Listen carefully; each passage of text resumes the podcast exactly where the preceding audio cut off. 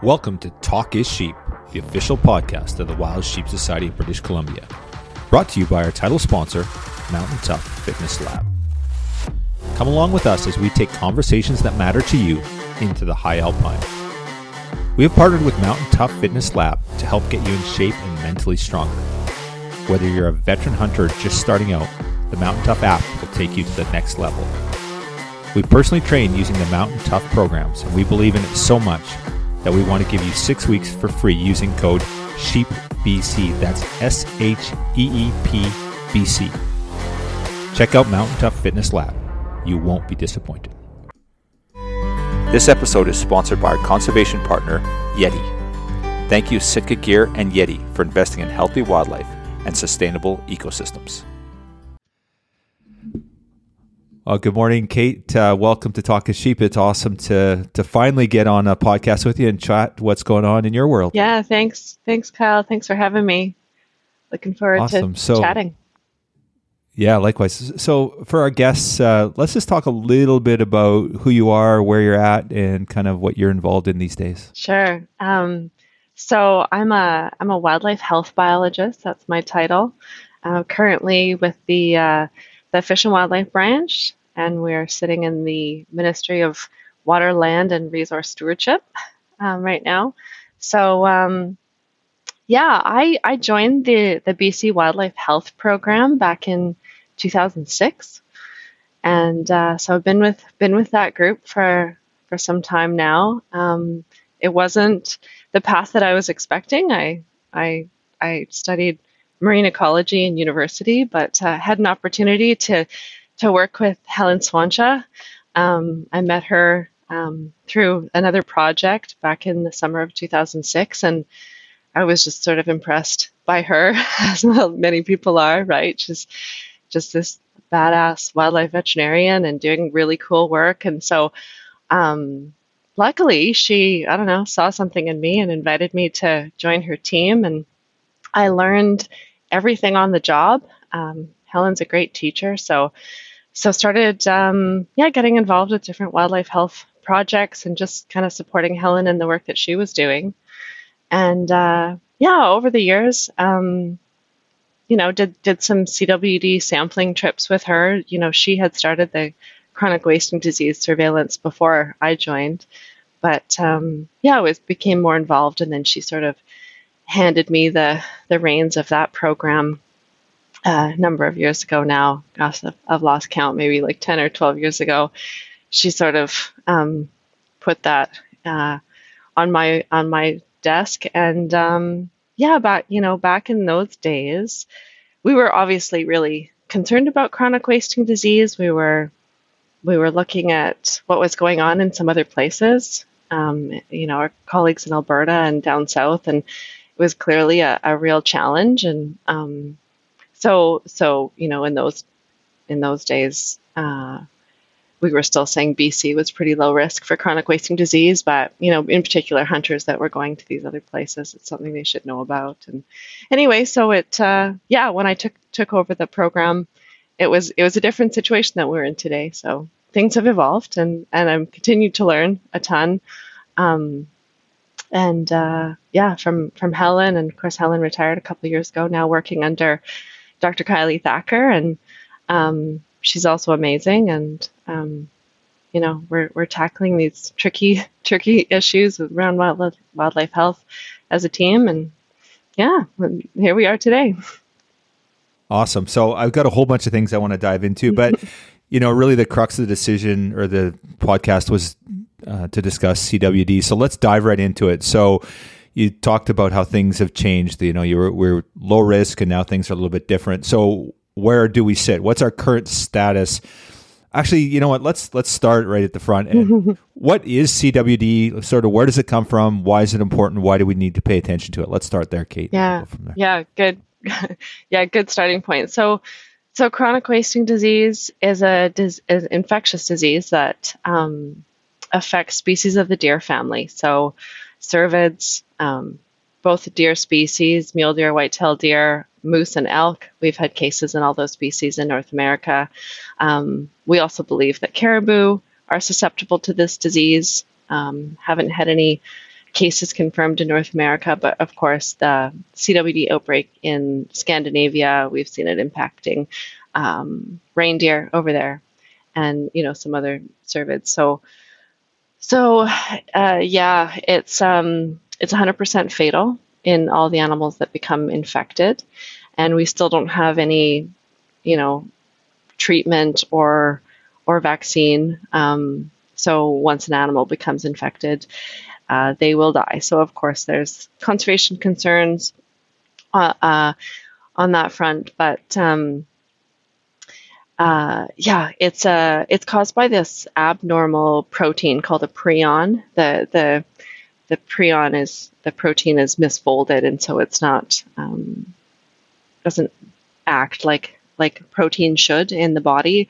Um, you know, we all have these proteins in our bodies, and what they're what they're meant to do is kind of you know break down and, into their component parts. But these disease-causing prions um, will accumulate in the body um, they accumulate uh, particularly in the central nervous system and in the brain. And so ultimately, um, it causes a neurological disease. So it's a, uh, it's a terrible disease, a terrible outcome um, for those animals. Uh, and and throughout that course of the disease, the animals are able to shed that disease agent um, into the environment and expose other other animals, either directly through nose to nose contact or or into the environment and and yeah there's still a lot we don't know about prion diseases. They're they're very um, tricky. Uh, they you know other prion diseases that people may be familiar with are you know mad cow disease is sort of the cattle version BSE um, there's some human um, prion diseases. There's prion disease that affects um, sheep and goats called scrapie but CWD is is very different. These different prion diseases are quite different, and and one of the most challenging aspects of CWD is that um, it can get into the environment. So infected animals will shed this into the environment, contaminate those environments, and um, there's not really anything we can do to, um, you know, decontaminate to to to you know clean up those environments once the prions are in the soil on the plants, on you know, in the water.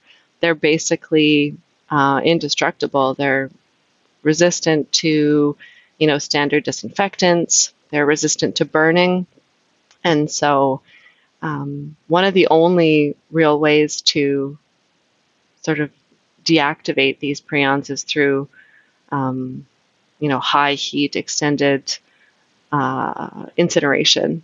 And so um, it just makes it really tricky, especially when the disease gets into a free ranging population. So, you know, there's been there's been major challenges with um, cervid farming. Uh, you know, uh, captive herds of deer and elk become infected on you know on these farms. That's been a real issue, uh, and um, but yeah, it's also gotten into the to wild populations and, and spread around. So, um, you know, we don't really know exactly where it came from. We don't know for sure, but the first documented cases of chronic wasting disease were down in the states in Colorado and Wyoming in the 1960s, and uh, they didn't really know what the disease was at that time. Um, but uh, you know, you know, 10 or 15 years later, they they described it as this prion disease, described it as chronic wasting disease later on, but by that time it had spilled um, you know, from these captive populations into the wild and, and it moved around quite a bit. Uh, it was introduced to Canada in the 1990s through um, through farmed elk, and uh, yeah, it sort of it can it can spread um, from captive to far to free ranging populations and vice versa.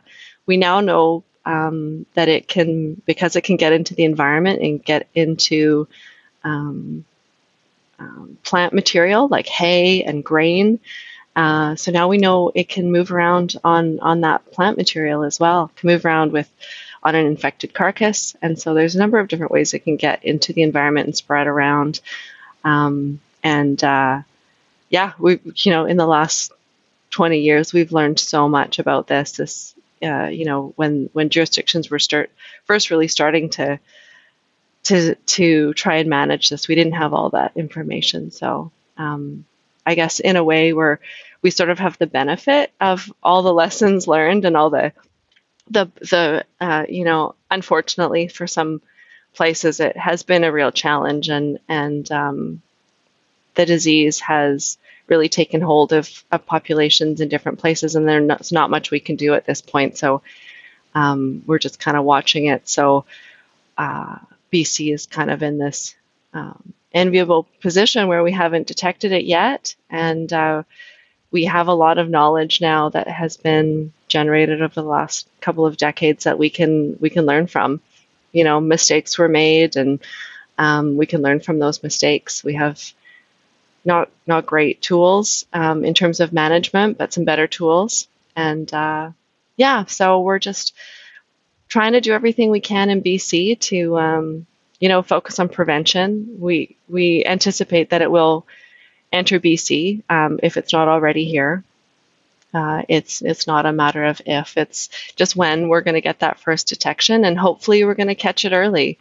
And um, and yeah, so we're we're trying to prepare for that. We're trying to you know work through some scenarios and and different management options of how we're going to tackle it here. So um, yeah, we've been watching this situation evolve over the last you know since even since I've been part of the program, you know, 16, 17 years, we've gone, like I said, from a low risk situation to, okay, it's on our border, if not in BC. We just haven't tested it, we haven't detected it yet.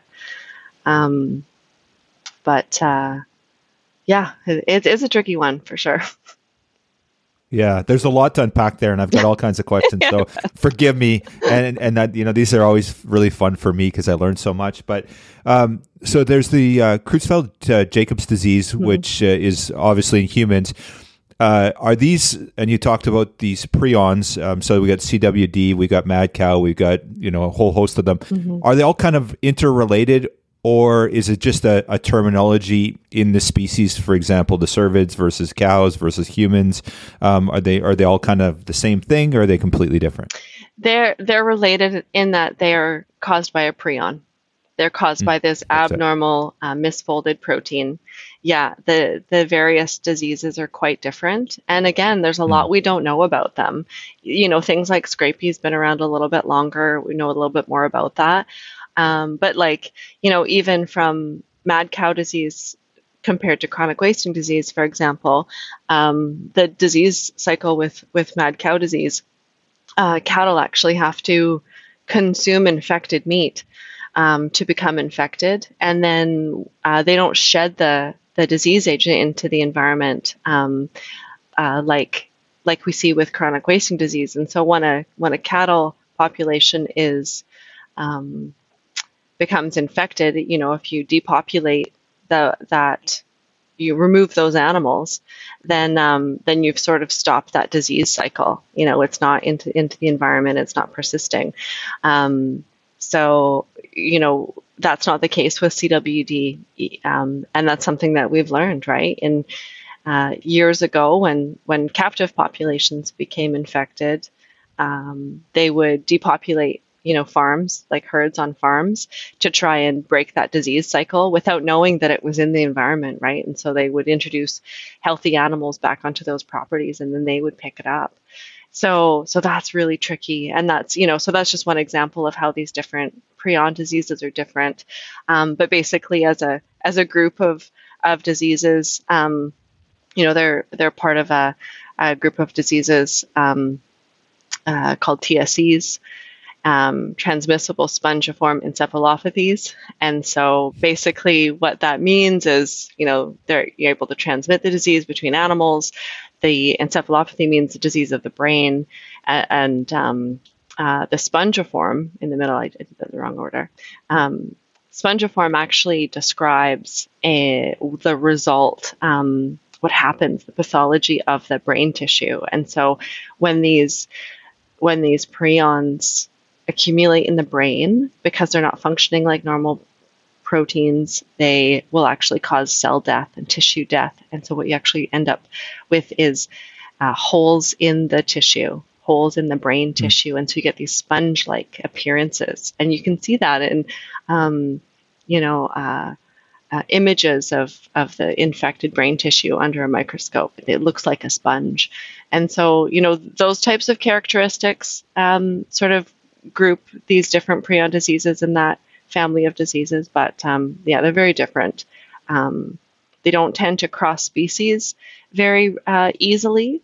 And so, you know, that's why we say CWD um, is believed to only uh, affect species in the deer family or cervids um, under natural conditions. We haven't had any cases of CWD in in other uh, species or species, uh, you know, uh, species groups in in a natural condi- condition. But obviously, there's been research that's tried to push that and, and tried to get a, a better handle um, on potential transmission to other species. Um, you know, could it trans- transfer to pre- uh, to primates? Um, uh, you know, uh, looking at that human health uh, risk, and uh, yeah, the results are are um, still sort of inconclusive, I guess. Um, some of the the findings of some different research has been inconsistent, and so um, through through research, they have been able to push what we call that species barrier, and so by you know literally in, injecting infected material into animal you know brains or or you know in some cases even just feeding contaminated meat um, to animals they have been able to uh, transmit that disease to other species group, but we haven't seen any of that in, um, in under natural conditions. Yeah. So, is there any risk to anyone if you ingest a CWD infected carcass? Is there any issue there? Or? Yeah. So, so you know, I'm a I'm not a human health person, um, but like expert, I kind of st- stay in my animal health uh, role. But uh, we work pretty closely on on CWD with our public health or human health colleagues um, for their advice on this.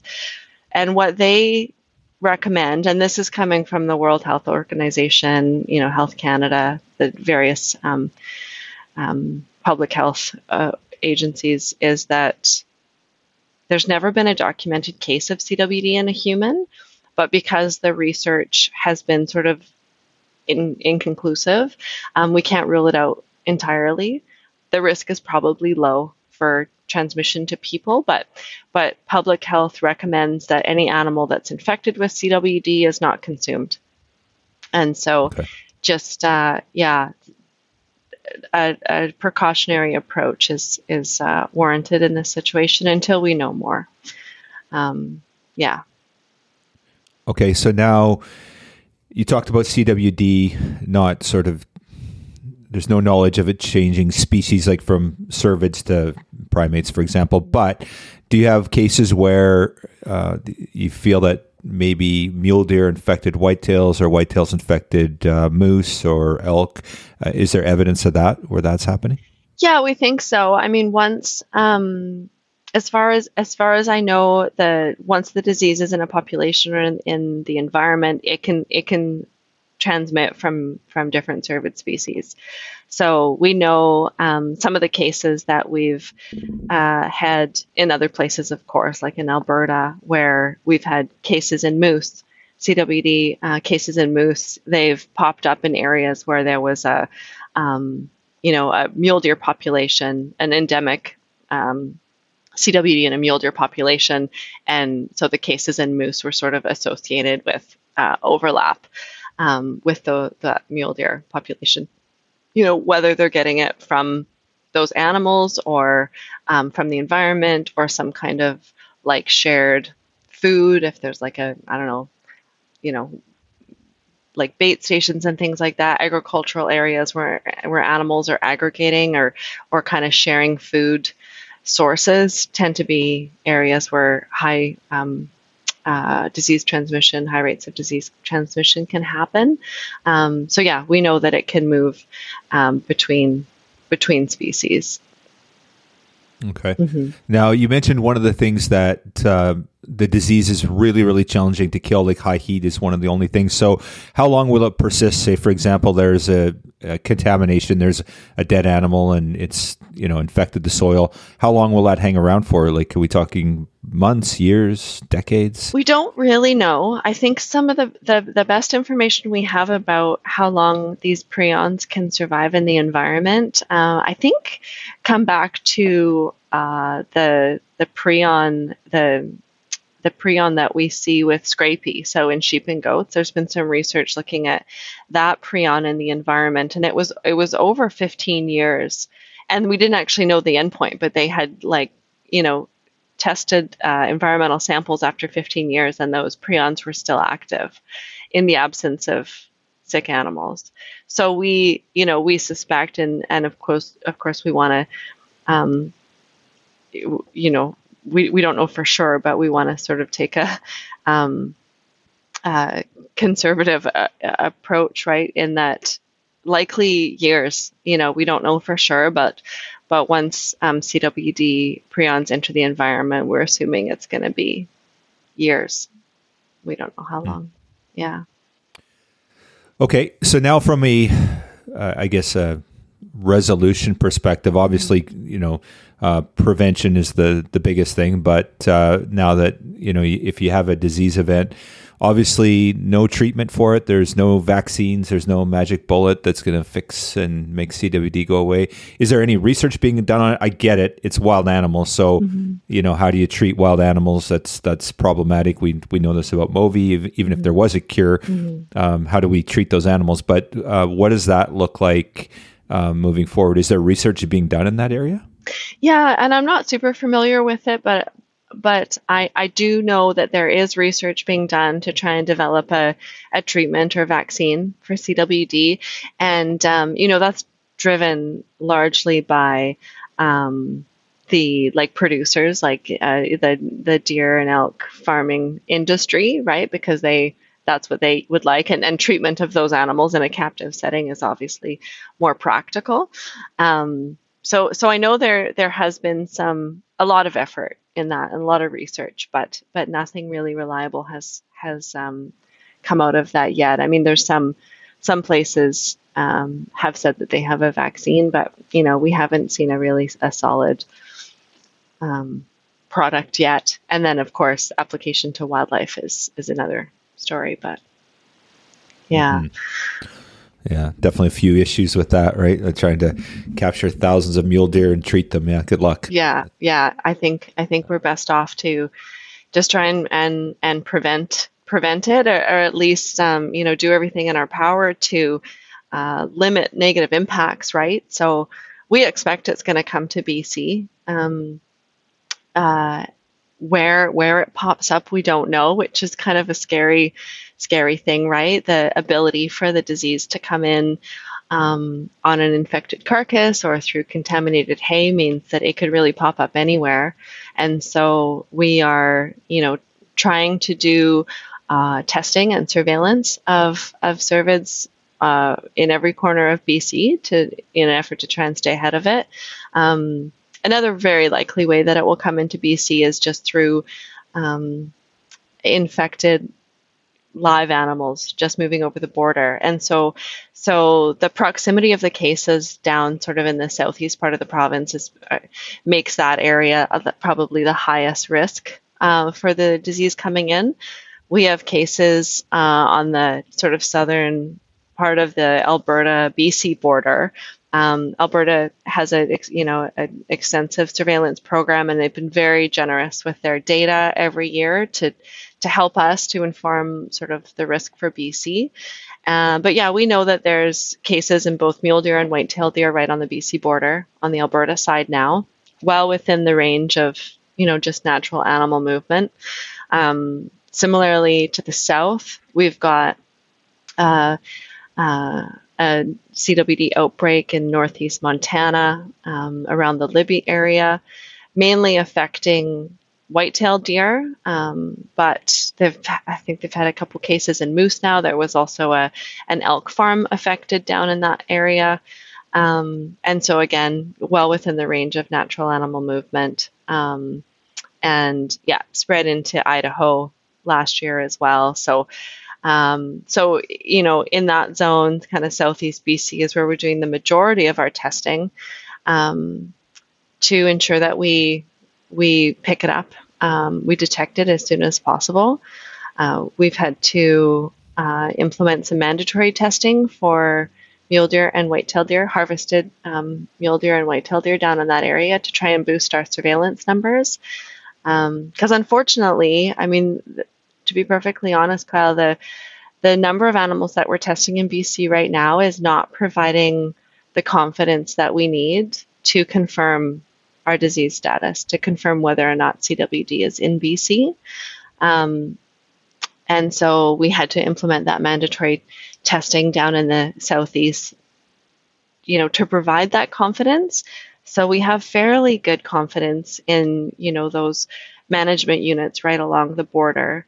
Um, but the rest of you know the rest of region 4 the rest of bc we, we you know our, our numbers are so low right now um, that i'm worried that the disease is going to come in and it's not going to be detected right away um, because we do need to test a lot of animals. And so our our goal is to um, is to test as, as many animals as we can through animals that are already being removed from the landscape, right? So that's hunter harvested animals.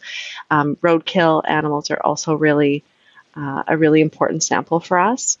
Um, still, about 80% of our samples are coming from hunters, and so that's like such an important partnership there, um, working with the hunting. Um, with communities and hunting organizations to access those samples.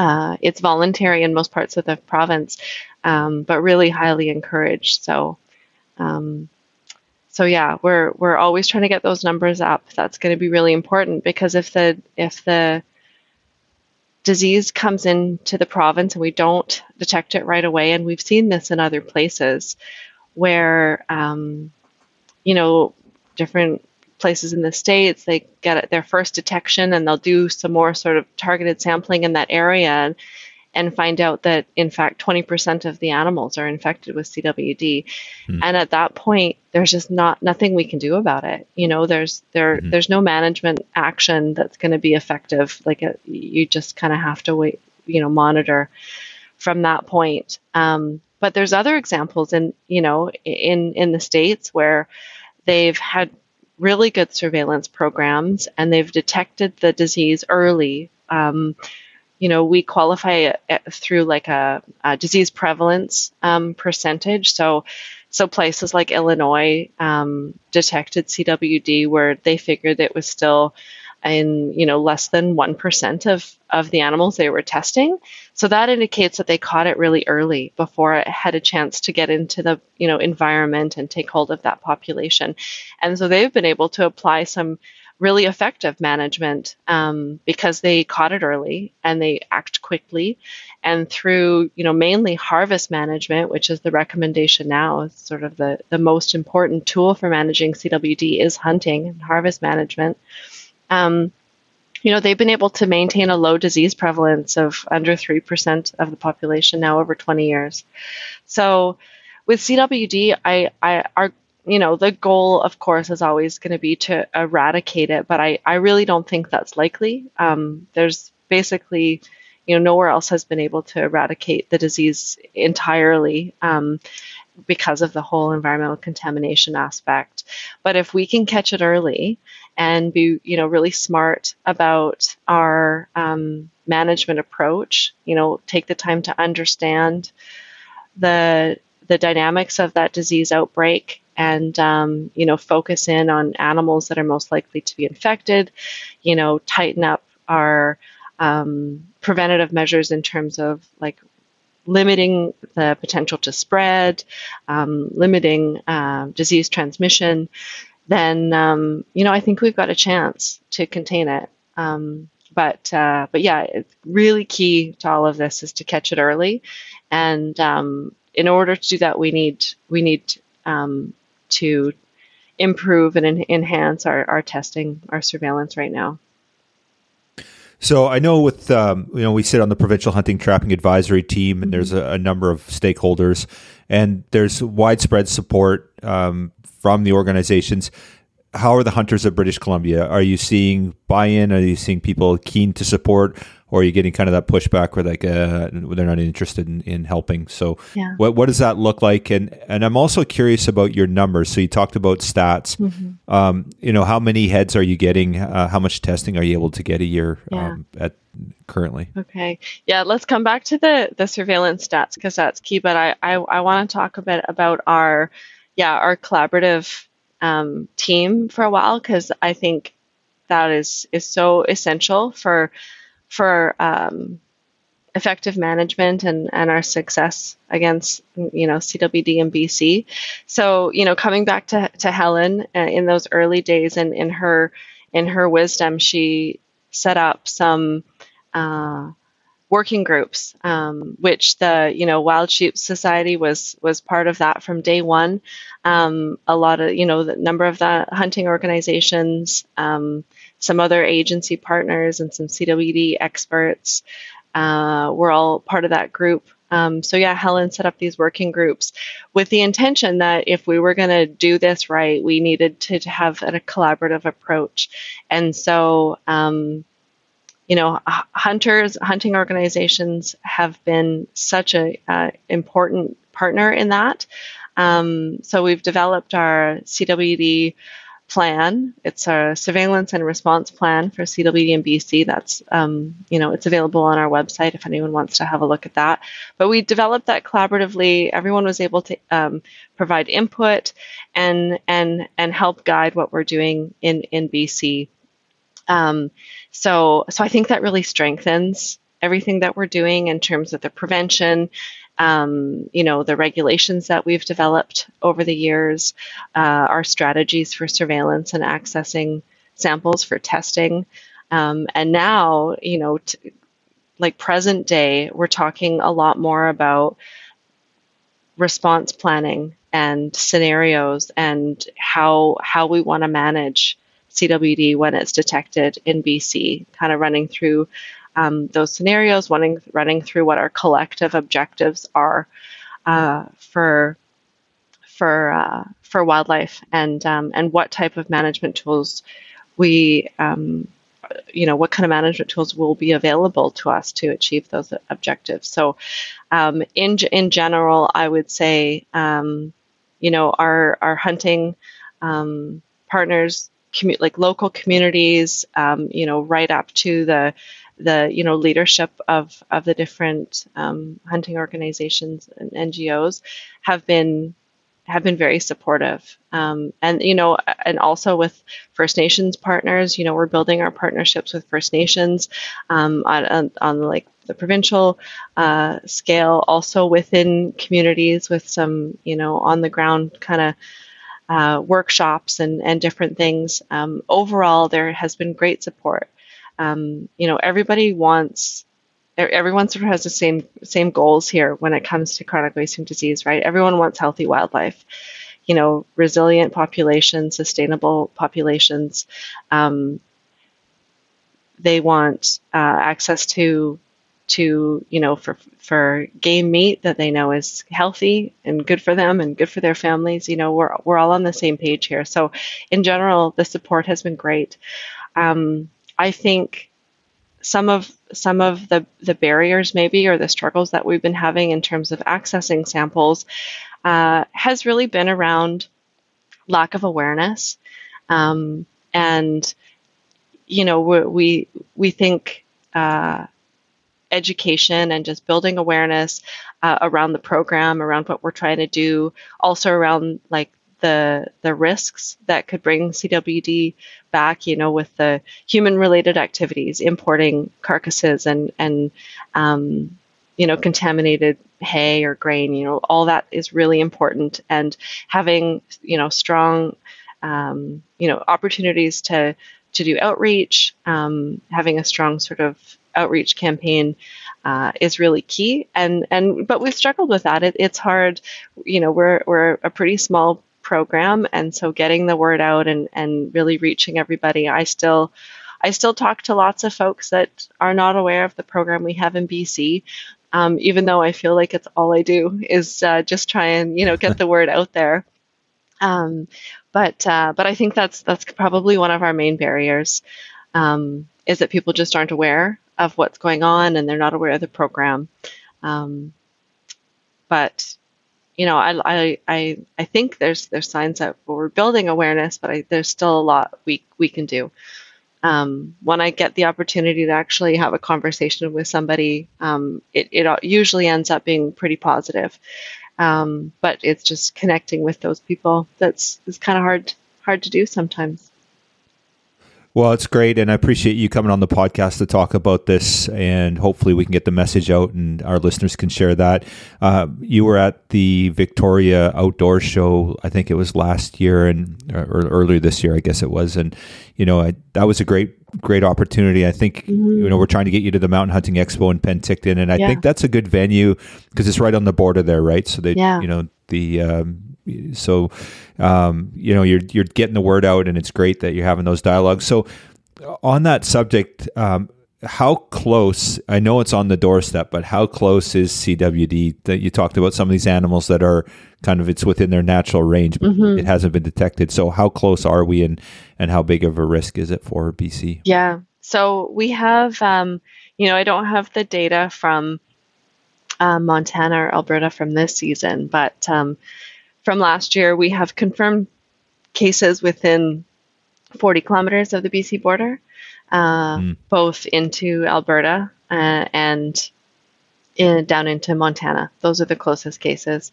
Um, but you know, both Alberta and Montana has have done quite a bit of uh, testing through hunter samples, sort of in, you know, near or adjacent to the BC border.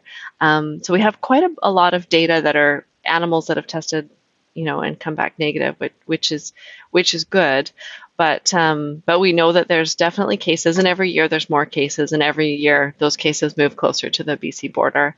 Um, my concern is that there may be infected animals in BC right now and um, and we just haven't detected it yet. So I, I would mm-hmm. say in the southeast part of the province for sure, um, we're very high risk for for getting a positive detection. You know, it could be this year, it it might not, it might be next year. Um, best case scenario is that the we get our first positive you know, in these areas in the southeast where we're doing a lot of testing, because we will have pretty good confidence that we'll catch it early because we are testing so mm-hmm. many more animals down in that part. Um, the my biggest fear is that we we get our first positive in in um, you know in the Omineca or in the Cariboo regions where we're really not doing much testing at all, and so the disease mm-hmm. could could be introduced to those populations and sort of go unchecked for a period of time. Um, we also, you know, we have really strong relationships um, uh, with with partners in you know in the southeast and up in the Peace region in the Okanagan. Like we we've been building our working groups and and um, you know all of the the local the local contacts have have been incredibly supportive in those areas and are really well informed i think through the different um, you know information sessions that we've done through working group meetings. And so uh, we'll be able to respond quickly with uh, you know a, a really um, strong team. But uh, but yeah we, we need to continue to build those those that capacity in other places too just in case it does pop up somewhere else Right. So now I know Alberta really struggles, particularly with mule deer, but you talked about these other species. Mm-hmm. Is it only deer we're testing in BC, or are we testing all cervids, or what, what does it look like data wise? Yeah, we're interested in testing all cervids. So we test any uh, mule deer, white-tailed deer, moose, elk, or caribou that we can access. Um, most of those uh, samples are coming from hunters, but we'll also collect uh, roadkill if we can. The, the trappers have been really supportive in, in collecting road, um, submitting heads of the roadkill they're collecting for bait. Um, we have some highway crews. We're always trying to, you know, build a system with the highway crews that are picking up roadkill to access some of those animals because we know we are missing a lot um, there. And then, you know, any other opportunistic sample, you know, if it's through one of our um, you know, wildlife collaring projects. If there's a mortality, we try and get samples off those animals. Um, if the conservation officers have to dispatch an animal, we try and get samples off those animals. So, um, yeah, everything that every sample that we can get our hands on is really valuable. Really, you know, to be able to pick this up because when CWD is first introduced to a population, it's likely going to be at a very um, small percentage of animals infected, and so you need to test a lot of animals. So if we can access as many animals as possible that are already being removed from the landscape, then that would be great. And we are far from overwhelmed in terms of the number of animals that we're we're testing. We could we can test a lot more. Um, so yeah, so that's that's our goal. From a testing basis, is it the brain matter that has to be te- like it's always the heads that are turned in, but can you use the flesh or any other yeah. part of the animal to test? Oh, that's that's a really good question. So, um, yeah, traditionally, uh, we you know hunters have turned in the head, but what we we actually don't need the brain. It's um, on on all the the the different cervid species, um, we collect uh, a lymph node at the back of the throat. It's called a retropharyngeal lymph node, and that's sort of the gold standard for the sample that we want. Um, with deer, we also collect tonsils, just like us. It's just a tonsil at the kind of you know roof of the mouth, back of the throat. And so um, for deer, because both that lymph node and the tonsils are right at the back of the throat, the hunters have a few different options for how to turn in samples. The heads, the heads are great, and that's easy. Um, we don't need the brain or you know the top part of the head at all. So we encourage hunters to take the antlers um, off. Um, if uh, if you know if it's a buck, if uh, if a hunter wants to do a European mount, um, then they can just submit the low jaw. So we have instructions on the website now that if you just remove the the low jaw um, by cutting around the bone of that low the low jaw bone, um, all the tissues that we need are, are protected at the back. So just that low jaw with some of the the soft tissue at the back of the throat. That's all we need.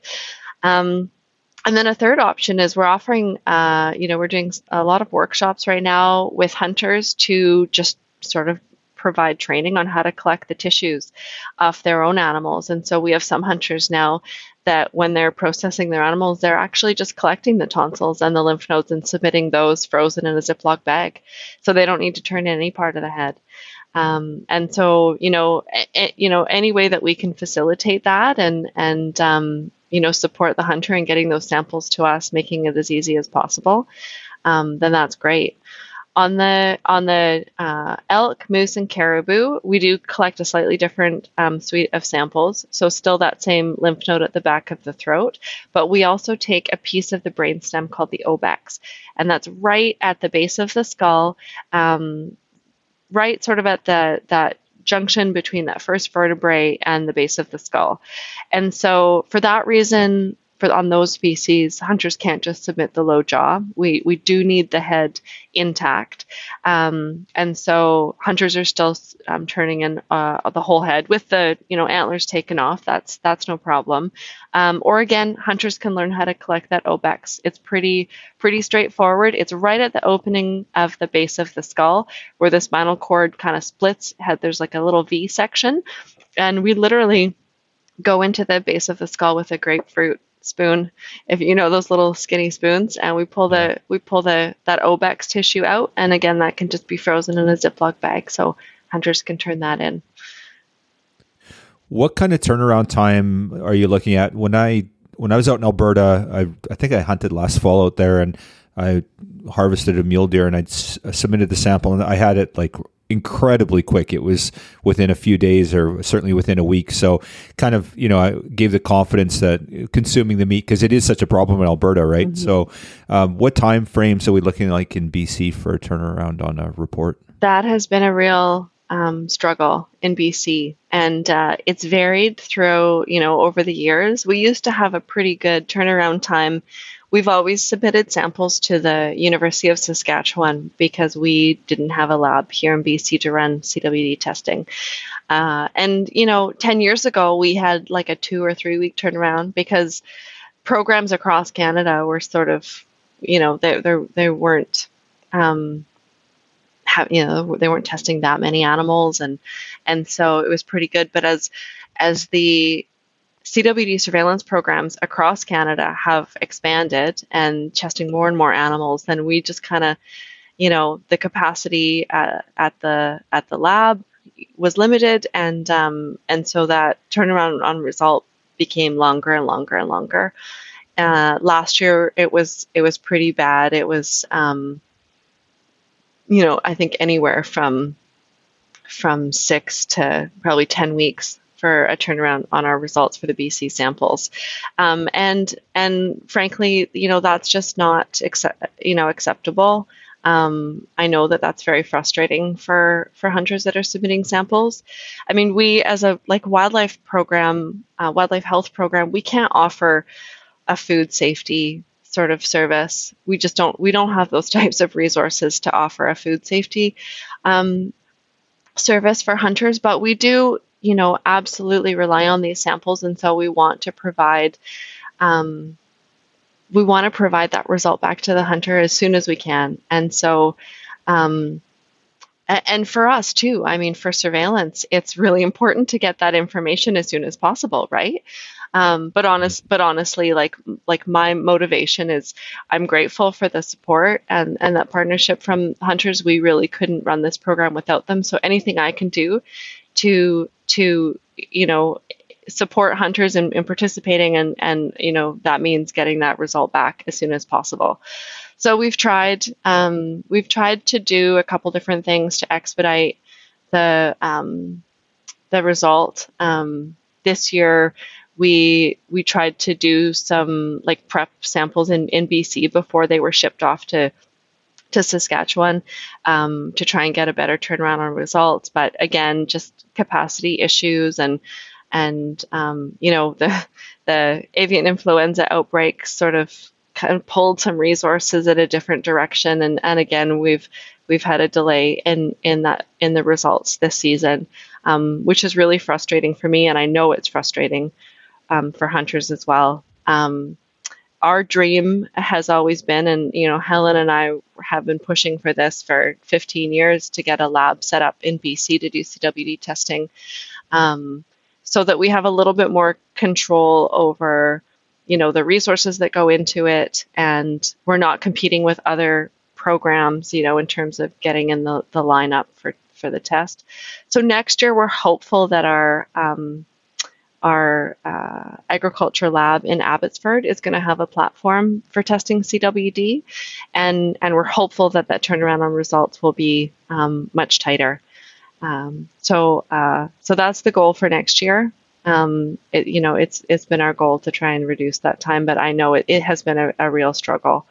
Um, so hopefully next year with this um, BC, oh, the BC lab for the first time. I mean, this has been the dream hope it all comes together and and we'll be able to offer a shorter turnaround time. Awesome. Now, um, with the uh, w- would it change if we had a, a actual case of CWD, would there be is there something that triggers for you guys? Oh, infectious diseases here, and then of course there are some triggers. There's some things that obviously some management actions that are going to change, mm-hmm. but does it change the status and like okay, it's here now, and now we have these levers we can pull that we couldn't before? Yeah, I you know, uh, fortunately or unfortunately, I, I think absolutely. If we got a positive um, case in BC, I think um, I think we would be able to access more resources. Hopefully, um, you know, we've we have this outlined in our uh, in our response plan that just the response effort alone is going to require resources, but longer term, um, just you know managing the disease and and doing effective surveillance um, will require more resources, will require more capacity, um, and uh, and you know our our sample numbers will um, increase will surely increase as well. So now we're we're dealing with a, a larger volume of samples that we're going to need to um, you know address all of those all those resource pressures, right? So yeah, as a it's a as a reportable disease, there's definitely levers under the Animal Health Act um, that will be triggered um, in terms of uh, you know some different um, like tools that we'll have at our uh, disposal but um, yeah, I think hopefully across the board, and I know there's always competing priorities and and, and limited resources, but I imagine once we get that first case, um, you know, we're we're going to need to to to uh, adjust um, accordingly. Unfortunately, um, I think when we get that first case, uh, it might be too late, right? to, to have to have those resources to support the advice that we're getting from from sort of the CWD experts and other other places that have been dealing with this disease for a number of years now is that like we are in uh, BC is in that critical time right now where um, you know we need to make sure that we do everything we can right now um, to have our preventative measures like really tight and our surveillance really tight so that we can ensure that we're going to catch it early because um, that's our best chance of minimizing the negative uh, outcomes for wildlife in the province. And then you know the the impacts to all the folks that are that rely on wildlife right? So um, so this is really a key time. Um, so I'm I, I hope that we can even you know we can we can build support and and build that capacity even before we get that first detection, so that uh, yeah we can do our best to stay ahead of this. Yeah, for sure. Now, Cait, are there is there a Cait in every jurisdiction across Canada? Does everybody have a CWD sort of point person, or is it is BC kind of unique in that regard? And what provinces are there any anyone else that's CWD free or every what's the status across North America? I guess let's just do Canada really. Yeah. Yeah, so so yeah, there's there's kind of a Cait in every jurisdiction. um, the uh, yeah, I mean some of the programs are set up differently. Obviously, Alberta um, and Saskatchewan, um, Manitoba now are in the thick of it, and so um, they've got teams in place and uh, you know more resources. Um, you know, for sure, they're testing many more uh, uh, animals every year.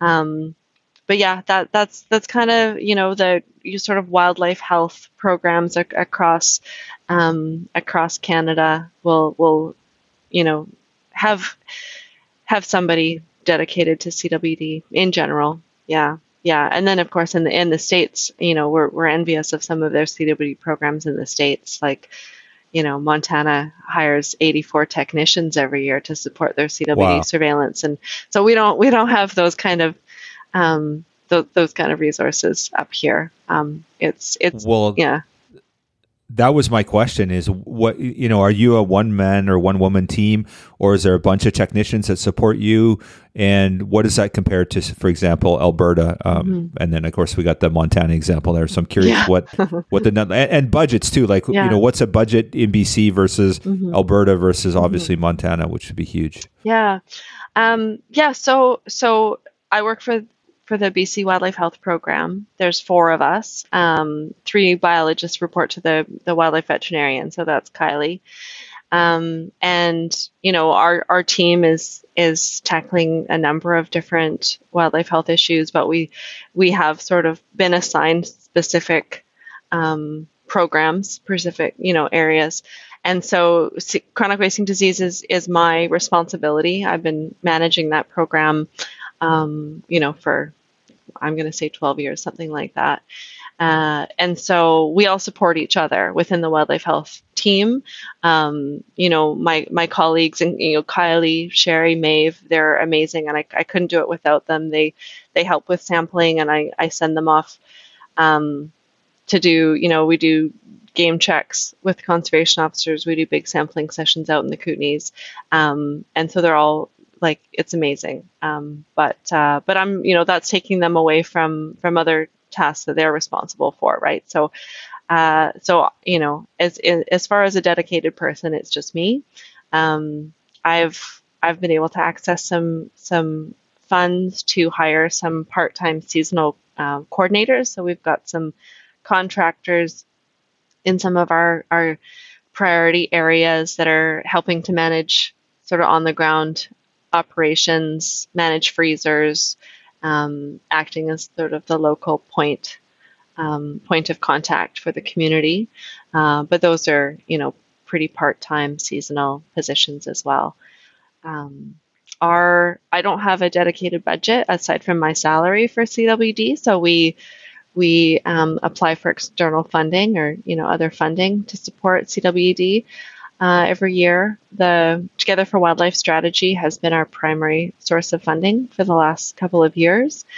Um, was able to access some HCF HCTF funding this year to to work on some um, management planning and and look at some management actions that have been applied elsewhere that might uh, you know be useful to us here in BC. So there's different you know every year it's a little bit different, but we apply for funding and then um, that's what runs the CWD pro- program here. Um, so yeah, our budget hmm. this year was 150,000. Um, I don't know what Alberta's is, but the last couple of years, uh, you know, Margot said a million for Alberta for their mm. budget. So, so yeah, we're we're running on a shoestring, sort of uh, counting on, you know, we're reliant on a lot of uh, people are volunteering their times and freezer hosts and and uh, you know all that kind of stuff. People helping on the ground. Um, yeah. Hmm. Yeah that's uh, you kind of wish that you know we had a half million or three hundred thousand dollar budget and we could do the prevention and then not have to spend a million or two or five million afterwards to yeah but um, yeah yeah so for our listeners cait um, what can BC hunters and I guess people outside our jurisdictions, what can they do to help? What are some of the signs? Like if somebody's out in the field and they mm-hmm. see an infected, they think might be an infected deer, mm-hmm. um, what steps should they take and what do they need to do to support you in your program? Great. Okay, thanks. Um, let's just talk about the signs first of all, because that's another tricky one. Um, is is most most animals that test positive for CWD look perfectly normal, look perfectly healthy. So in Alberta, for instance, um, you know, I talk to lots of hunters that harvest animals in, in Alberta and they're like big, healthy, you know, good nutritional condition animals, and then they've tested positive for CWD. So there's there's in general there's no real way when you've harvested an animal to to visually you know determine whether they have CWD or not. That's why we collect those tissues. So those tissues are actually, you know, taken to a lab and either looked at under a microscope or they do like an assay to determine if those prions are present. There's no way to visually determine that with an animal.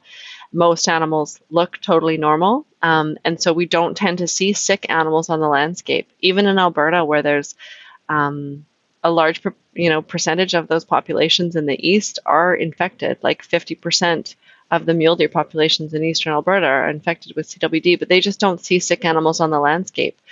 Um, so that's that's not uh, it doesn't provide us with that sort of uh, sig- signal or warning sign that there's something wrong. Um, that said, you know, at, at, the later stages of the disease, um, the symptoms might include things like, uh, you know, really thin animals, like extreme sort of emaciation of um, you know, like weight, extreme weight loss, and then the neurological symptoms like the poor coordination, um, you know, kind of trembling or stumbling. There's uh, there's descriptions of animals that are just kind of drooling, just looking, you know, abnormal. Of course, we want to hear about those. If if anyone ever see, observes those types of uh, signs uh, on the land, then definitely reach out to Wildlife Health or to me directly. We'd like to hear about those cases for sure. Um, so anyway, that's the tricky part about that. But yeah, in general, what um, what hunters and and and folks could do to help, um, you know, if you if you hear this, listen to this podcast or or whatever, you know, seek out some the information take this information and, and share it. Help help us spread the word. Help us increase awareness. You know talk to talk to your family talk to your um, friends um, particularly if, if there's other hunters in, in your community that um, might not be aware of this. Uh, we, you know we're trying to we're trying to produce resources through our website and share that through our partners to you know share on their different you know social media platforms and things like that. So so seek out that information and share it as much as you can. Um, that would be really helpful to us. And then of course you know submit submit uh, samples for testing. Um, you know any any deer elk or moose or caribou that's harvested in, in bc we would like to test that for cwd um, we know that we don't have uh, maybe the best infrastructure set up. Like we've got several freezers set up in in the south now um, uh, so trying to make that really convenient for people to drop off samples. Uh, we don't necessarily have that set up in, in other parts of, of the province. So if you're in an area that doesn't have a freezer, um, you know, reach out, let us know where a, you know, a convenient location might be. Connect with, you know, a local business in your area or, you know, clubs and see if someone would be willing to host a freezer you know that would be really helpful to us to just kind of build that capacity and and facilitate um, more samples coming in. So um, all that would be really helpful. Yeah, just um, you know, I'm I'm so grateful to all the support, all the samples samples that hunters provide. We really um, we really could not. This program wouldn't exist without without that support and that partnership. Um, and things are just going to get trickier from here, right? And so we're, we're, I think it's super important that we're working together and and um, you know strengthening and building those partnerships uh, so that we can kind of face this with a team effort. Because that's what's going to be required. Mm, yeah. Now, if you're interested in supporting, like let's say I go out and harvest a blacktail here or something and want to get you some data, mm-hmm. do I drive it down to the lab or or somebody's in the Lower Mainland, Prince George? Mm-hmm. How do they get that that stuff to you? What is it, like physically? How would that work? Yeah, so we have on our website. Um, we have a, a CWD website um, with a list of our freezer locations, and um, I try I point people to that because we're trying to add freezer locations all the time. I think we added another four or five freezers just in the last couple of months. Um, so check the website for a freezer location. If you don't have a freezer location in your area, call me. My phone number is right on the website, and I'll try and connect you with somebody. You know, sometimes our um, regional wildlife biologists or conservation officers can help out and um, and receive a sample. Um, you know, if you're on on on Vancouver Island, we're based in Nanaimo, so folks can always bring them bring them here if that's convenient. But um, yeah, in other parts of the province, just give us a call and and I will try to connect you um, with a with a convenient spot to bring samples to. So uh, this is just my uh, my brain trying to satisfy its uh, curiosity. But so you got this limited budget, mm-hmm. and so somebody drops a head off, right? They throw one in the freezer. Mm-hmm. Uh, who's doing that work? Like, how, where's the budget? Where's the money coming from? How do we? How do people do that? And how do they get that information? To how does that information get to the lab? Um, there's yeah. got to be a process. It's not you driving down to Cranbrook to it is to Cape Out. I yeah I I spend I spend um, the majority of the hunting season on the road. Going, is that right? Yeah, hey, wow. Yeah. Okay. Um, wow. Between me and my team and my contractors, um, we're all pretty hair straight back right now. Mm-hmm. Um, yeah, uh, I've been I've been to to various corners of the province over the last couple of months. Um, it's a lot of work, but uh, but again, it's you know we're committed to processing these samples as soon as possible and getting the samples off to the lab so we can get those results back to the hunter. Um, it's uh, it's overwhelming. It's it's a lot. It's a lot of work, but um, it's also really rewarding when I can get out into communities and connect with people and uh, and you know, we'll have these big sessions out in Cranbrook, and people hear about it, and hunters will bring bring their harvested animals right to the warehouse um, for us to sample, and then you get to have conversations with people, and and that's another opportunity to increase awareness, and and so. Um, so yeah, so that's that's what we do, and, and you know it's it's not perfect. Um, there's there's delays, and you know we can't be everywhere all the time, but um, we're doing our best. Um, to to you know keep keep the samples rolling and and um, uh, yeah and talking to hunters a lot about um, ways to improve those systems for sure. Um, but uh, but yeah, we're doing our best. yeah, that's uh, that's amazing. So how many? How, how was was this year? Did you meet your criteria? What you were wanting to get in terms of samples? Were you under, over? What was your? Where'd you end up with that? Yeah, I don't have the total sample numbers for this season, but um, my sense is that we're we're tracking low. Um, okay. Uh, we've basically, you know, the majority of the samples that we're getting right now are coming out of those mandatory units in the in the Kootenay region, in Region Four, um, and uh, yeah, like I said, I you know the numbers from last year, for example, we tested about um, 1,250 animals across the province last season, and uh, I think 850 came out of the Kootenay region. So the majority out of the south southeast there. Um, I would say that our, you know, and that was our target for for the province annually is 3,000 animals. So last year we were just below 50% of what we wanted, and um, and this year I would say our numbers are not much down, but definitely lower than than last year so far. Um, uh, again, most of the samples coming out of the Kootenay region.